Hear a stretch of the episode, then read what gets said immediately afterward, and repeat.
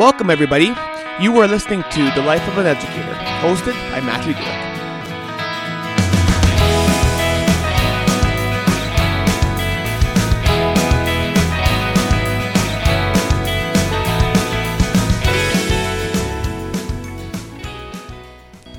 Hey, team, and welcome back to another episode of The Life of an Educator. It is so great to have you with me again as we are into season three of the podcast. And thanks so much for tuning in wherever you find yourself today. I know that and hope that this will be an encouragement to you. We are into season three, and so we've had a great start to season three, and lots of you are listening and engaging, and that is amazing and we're going to jump into a new episode today. Last time we talked about the first five minutes of a class and what I believe is super duper important of how you should spend your first five minutes with your students in any given class time. And if you didn't listen to that episode, I encourage you to pause right now and go back and listen to that before we get into today's episode, which is the next five minutes. What do you do after you've welcomed your students in, after you've engaged with them about life, not including the subject area, but just asking them how they are doing, getting a feel for where everyone's at in terms of their emotional levels, and just engage with them about, you know, how their evening was or how their day is going. Once you engage with them in those first five or so minutes, then we can get into the actual material of whatever subject that you are teaching. And I believe that these next five or so minutes are super important as well to engage the brain of the students and to give the teacher some time to get into the flow of the class. And so it will look different for different subject areas, it will look different for different class settings, it will even look different for different groups of students and what age they are. But I believe that these first five minutes of the actual teaching content needs to be an activation activity needs to be something that engages the brain needs to be something that is not totally new just yet but something that the students can achieve the students can be successful at the students can review from previous knowledge that they already have and so I'll give you a couple examples in a little bit in this episode. But why I think this is so important is because you want students to be engaged in the new material that you are going to be teaching them. And you don't want to start right with the new stuff because it's new. It's not comfortable for the students. It's not something that, they are familiar with. When you start with an activity that brings back previous knowledge, that brings back material that they already have under their fingertips, you are building confidence in them right from the word go. You are getting them excited about being in the class because they can be successful in what you are asking them to do. If you just come in and from the word go say, okay, open up your books, we're learning something new today, you are running the risk of them to shut down, to get nervous, to get anxious, to get scared because they don't know what's coming, they don't know what to expect. But if you allow these first few minutes to be time where they can reflect on what they already know, when you give them time to showcase what they already have learned, the confidence is built, the excitement can come, and they can see that, oh, I already know what I'm doing in this part of today's class, and they can get excited and confident in that. I think sometimes as educators and teachers, we jump in too quickly. We assume too much and we move forward too fast, and the students lose the excitement that comes because it's all new. We jump in too quickly. We haven't allowed time for the students to really you know, just get settled in and get into an attitude of learning. And so, yes, I teach high school math. And so, what the, the examples I'm going to share are a bit more high school math focused, but I want to be really honest and say that this can happen no matter what age level, no matter what grade, no matter what subject area. If we are good teachers, we can look back and bring back prior knowledge, allow them to showcase what they have learned, have a review time, um, and present the first few minutes uh, in a way that allows the students to showcase their learning, showcase that they already have some knowledge under their belt, and then when we bring in new material, they are confident and they have a basis to go off of. And so in my math classroom, I actually do this a few different ways in a few different of my uh, grades and different math courses. One of the greatest ways to do this, to activate their learning, is simply to review from the day or the few days before.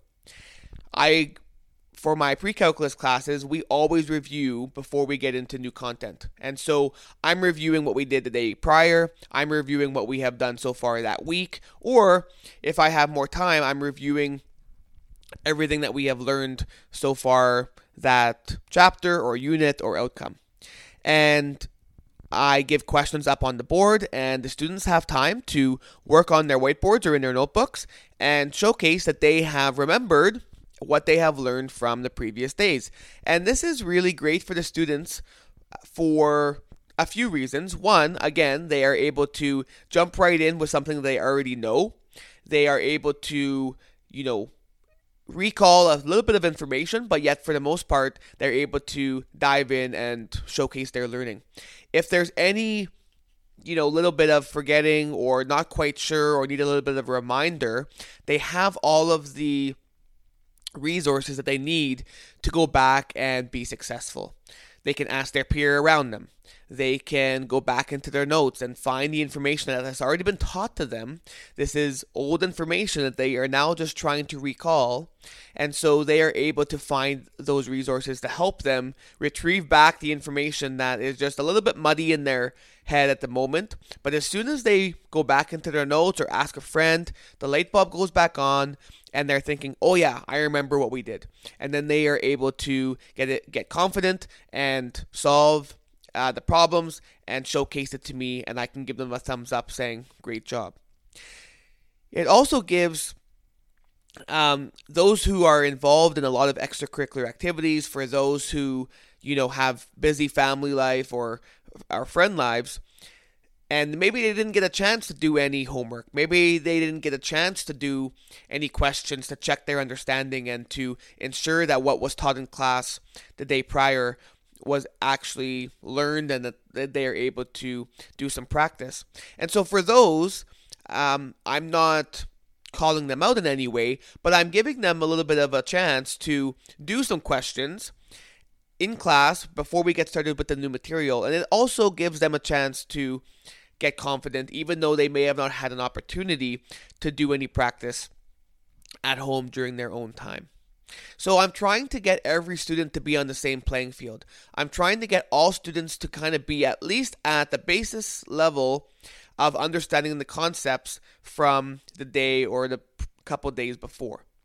This is really important for math because math builds on on each other.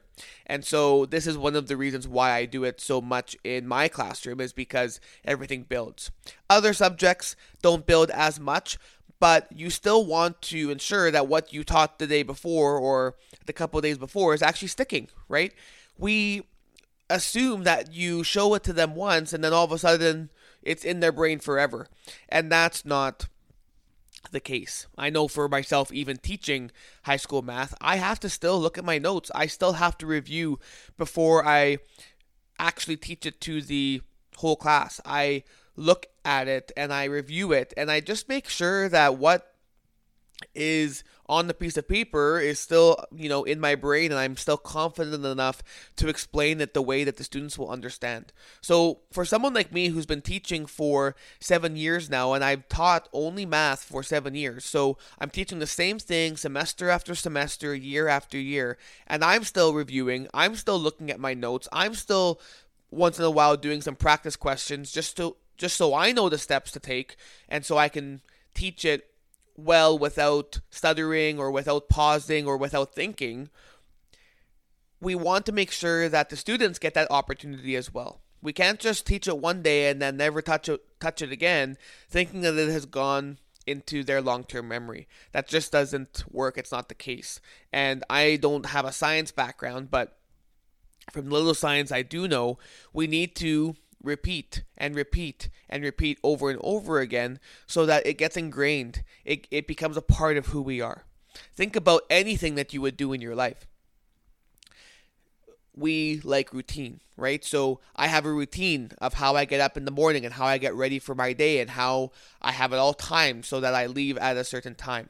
Well, that didn't happen overnight. That's happened because now I do the same thing every morning for the last seven years. And so now my routine is pretty much set. And I can tell you pretty much to the minute and even maybe the second of where I am at a certain time each morning because I get up at the same time.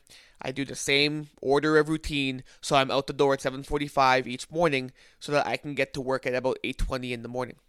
And so it's the same thing for teachers teaching students, right? We need to develop a routine for these students so that these tasks that we are trying to teach them, these lessons that we are trying to have go from their short term into their long term memory, there needs to be repetition. There needs to be opportunity for students to showcase their learning more than once.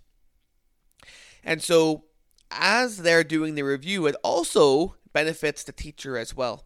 It also benefits me as the educator where I actually have a few minutes to take attendance, to maybe have some conversations with students who are struggling or uh, need a little bit of an extra help on the task that I've assigned to them.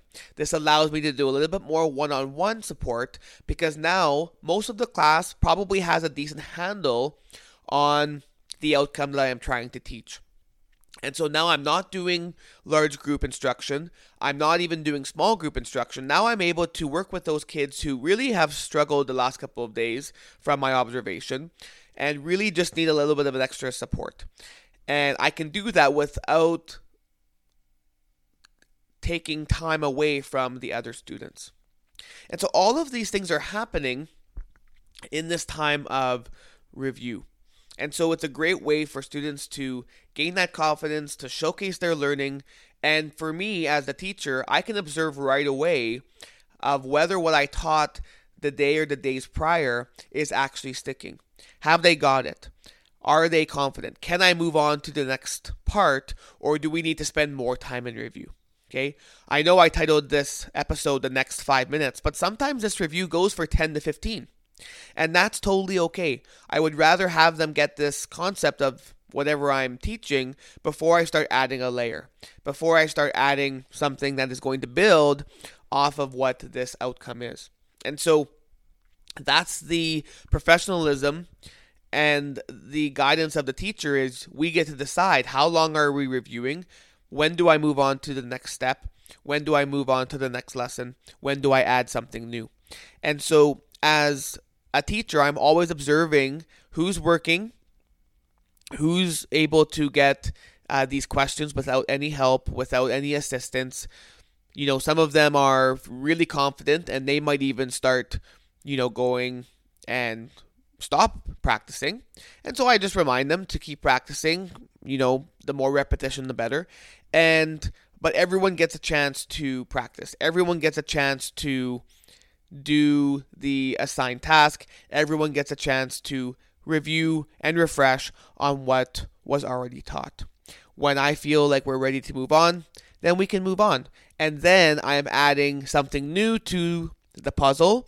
Now we are adding something new to what has already been learned, but now the students have had five to ten minutes of brain work, brain action, and it's their brain is not cold, their math brain is not cold, and they feel confident that whatever I show them next, they will be able to tackle. And so I believe it's really powerful. Now, with my other math group, the essential math classes, I do something a little bit different. These students, remember, usually aren't the students who necessarily love math and uh, necessarily want to do math in post secondary education. And so we, I personally teach math a little bit differently to them. Uh, they do a little bit more work in class in terms of a check your understanding assignment And so review for them is not as important to them and it's also something that they might not be be very excited about if I say we're going to review what we learned yesterday. That's not going to necessarily work for this group of students. And so what we do, uh, partly because essential math is meant to be a little bit more practical and a little bit more real world situations, but I have them start with five minutes of a mental math activity, a mental math booklet.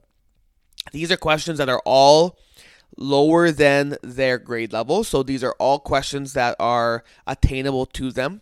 Some of them are more math questions that review math from previous grades, but a lot of them are just real life situations. You know, for example, Sally goes to the store and spends $10.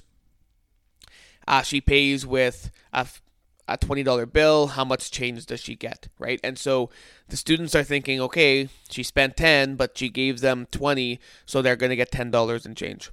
Things like that, something as simple as that. And so uh, I put five minutes on the clock, and what I do is I let them do as many questions as I can without their calculator. And then for the last minute, maybe a minute and a half, I will allow them to pull out their calculator and do any of the questions that maybe were a little bit tougher for them and they needed a calculator to help them out. And then at the end of the five minutes, we go through them together. I can give a little bit of a mini lesson on a couple of the questions of why they would want to uh, approach it this way or that way. And it's a really great way, again, for me to settle in the class. I can take attendance. I can talk to any of the students who maybe are falling behind or were away the day prior or need to come in at lunch to complete something for me or whatever information I have to give to individual students, not a large group discussion. And so that allows me to have that time. It allows me to have kids being active in waking up their brain, making up their math brain, and yet I am still being accomplished in getting some little more personal stuff done with each individual student. And then after that, we dive into the main part of the lesson. And again, they are now already immersed in math. They have already got their math brain engaged, and now we are ready to go. This is a game changer, honestly, for me as a teacher, uh, because again, I don't jump. I don't have to jump right in. I allow the kids to come, and yes, I will say good morning or good afternoon. How's everyone doing? We start with that five minutes of engagement, but then I don't just immediately go straight to the notes booklet and start teaching new content. I let them have their time to engage on something that is attainable to them. That's the biggest key here is that whether it's material that we have done recently or whether it's just lower than their grade level, it's all attainable questions that they can answer, right? I'm thinking about if it was an English class. I know a lot of schools and different classes will start the class with silent reading, right? Because again, the kids can pick any book they want. They can pick a book that is at their reading level and it's quiet and they can do they can pick any book they want in terms of interest. They can sit around the room and the teacher has a chance to again take attendance, you know, meet with students one on one, and the students are engaged in something that uh, a topic at least that they enjoy. For those who are not the best readers, this is helping them improve in their reading. For those who love reading, this is an enjoyment for them, right? I also have uh, English peers who I know do writing prompts at the beginning of class. So it might be a fun, simple writing prompt like, How was your weekend? Tell me one event that happened this weekend that made you excited or gave you joy. And they will give the students five minutes to write what exciting happened on the weekend and to share a story of, of what occur, occurred. And so, again, a great way to have the kids just open up their English brains to write and to share and to get their thoughts moving and their hands going, and again, just a way to engage the brain. I have a teacher who I don't know if any of you are familiar with Wordle and Globle uh, and all of these different apps that every day is there's a daily puzzle. And uh, depending on what it, what one it is like Wordle you're trying to guess the word of the day kind of thing. And you have so many chances to to pick the word. Well one of my peers does Globle, which I think is fascinating because it is a study on the countries of the world. And so you're given a, country and you're trying to guess, you have so many guesses to try and guess the country of the day. And so, again, just a great activation activity where students are learning about the countries of the world. But it's a fun activity where you don't need, for that one, you don't really need any prior knowledge necessarily.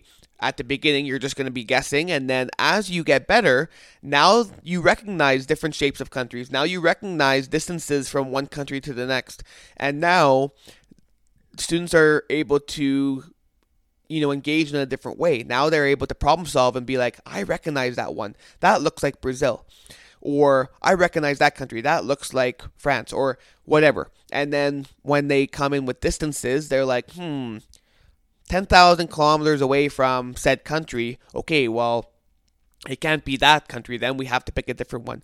And so just things like that, where we're allowing students to engage in fun, creative ways, bringing back prior knowledge, or um, bringing an activity in that teaches them something but doesn't require anything new. And so I hope that this is an encouragement to you to know that kids want to be engaged. Kids actually desire to be engaged in what we are teaching them, but we need to be creative and we need to be presenting information in ways that students can buy into. When we just jump in and you know be traditional teachers that just teach and then they practice, you know, that's not going to engage in the same way as I've described in these last two episodes, right? Engage with them about life. Engage with them about what they're doing outside of the math classroom or outside of the English classroom or outside of the social studies classroom. And then once you actually even start content, make it accessible to them first. Make it so that they can get excited about the fact that they are confident, that they feel smart, that they feel valued, that they feel appreciated because they can do the task that you are asking them to. And then when you teach them something new, which we'll talk about in the next episode, they have the confidence, they have the excitement, they have the ability to engage because they have felt valued by what you've already done in the first 10 to 15 minutes. And so, thanks so much for listening today. I am so encouraged by all of you listening. The downloads continue to go up. The number of people listening to each and every episode continues to increase, and that's just a testament to you being willing to go on this journey with me. I don't pretend to know it all. These are just my thoughts, my humble thoughts as an educator, and what I have learned even in only my seven years of teaching. And so I'm so encouraged by the fact that you would take time to listen to my voice and to hear my thoughts. And so thank you, thank you, thank you. I encourage you to think about people who you think would love to hear thoughts like this. Share the website with them, share Spotify contact and Apple Podcast contact and all of that so that they can dive in and participate just like you are. We're back in two weeks, so I am so looking forward to being with you again. Don't forget to follow me on Instagram. You can direct message me with thoughts and encouragements and questions that you may have. And until next time, continue to just be awesome and uh, we'll see you very, very soon.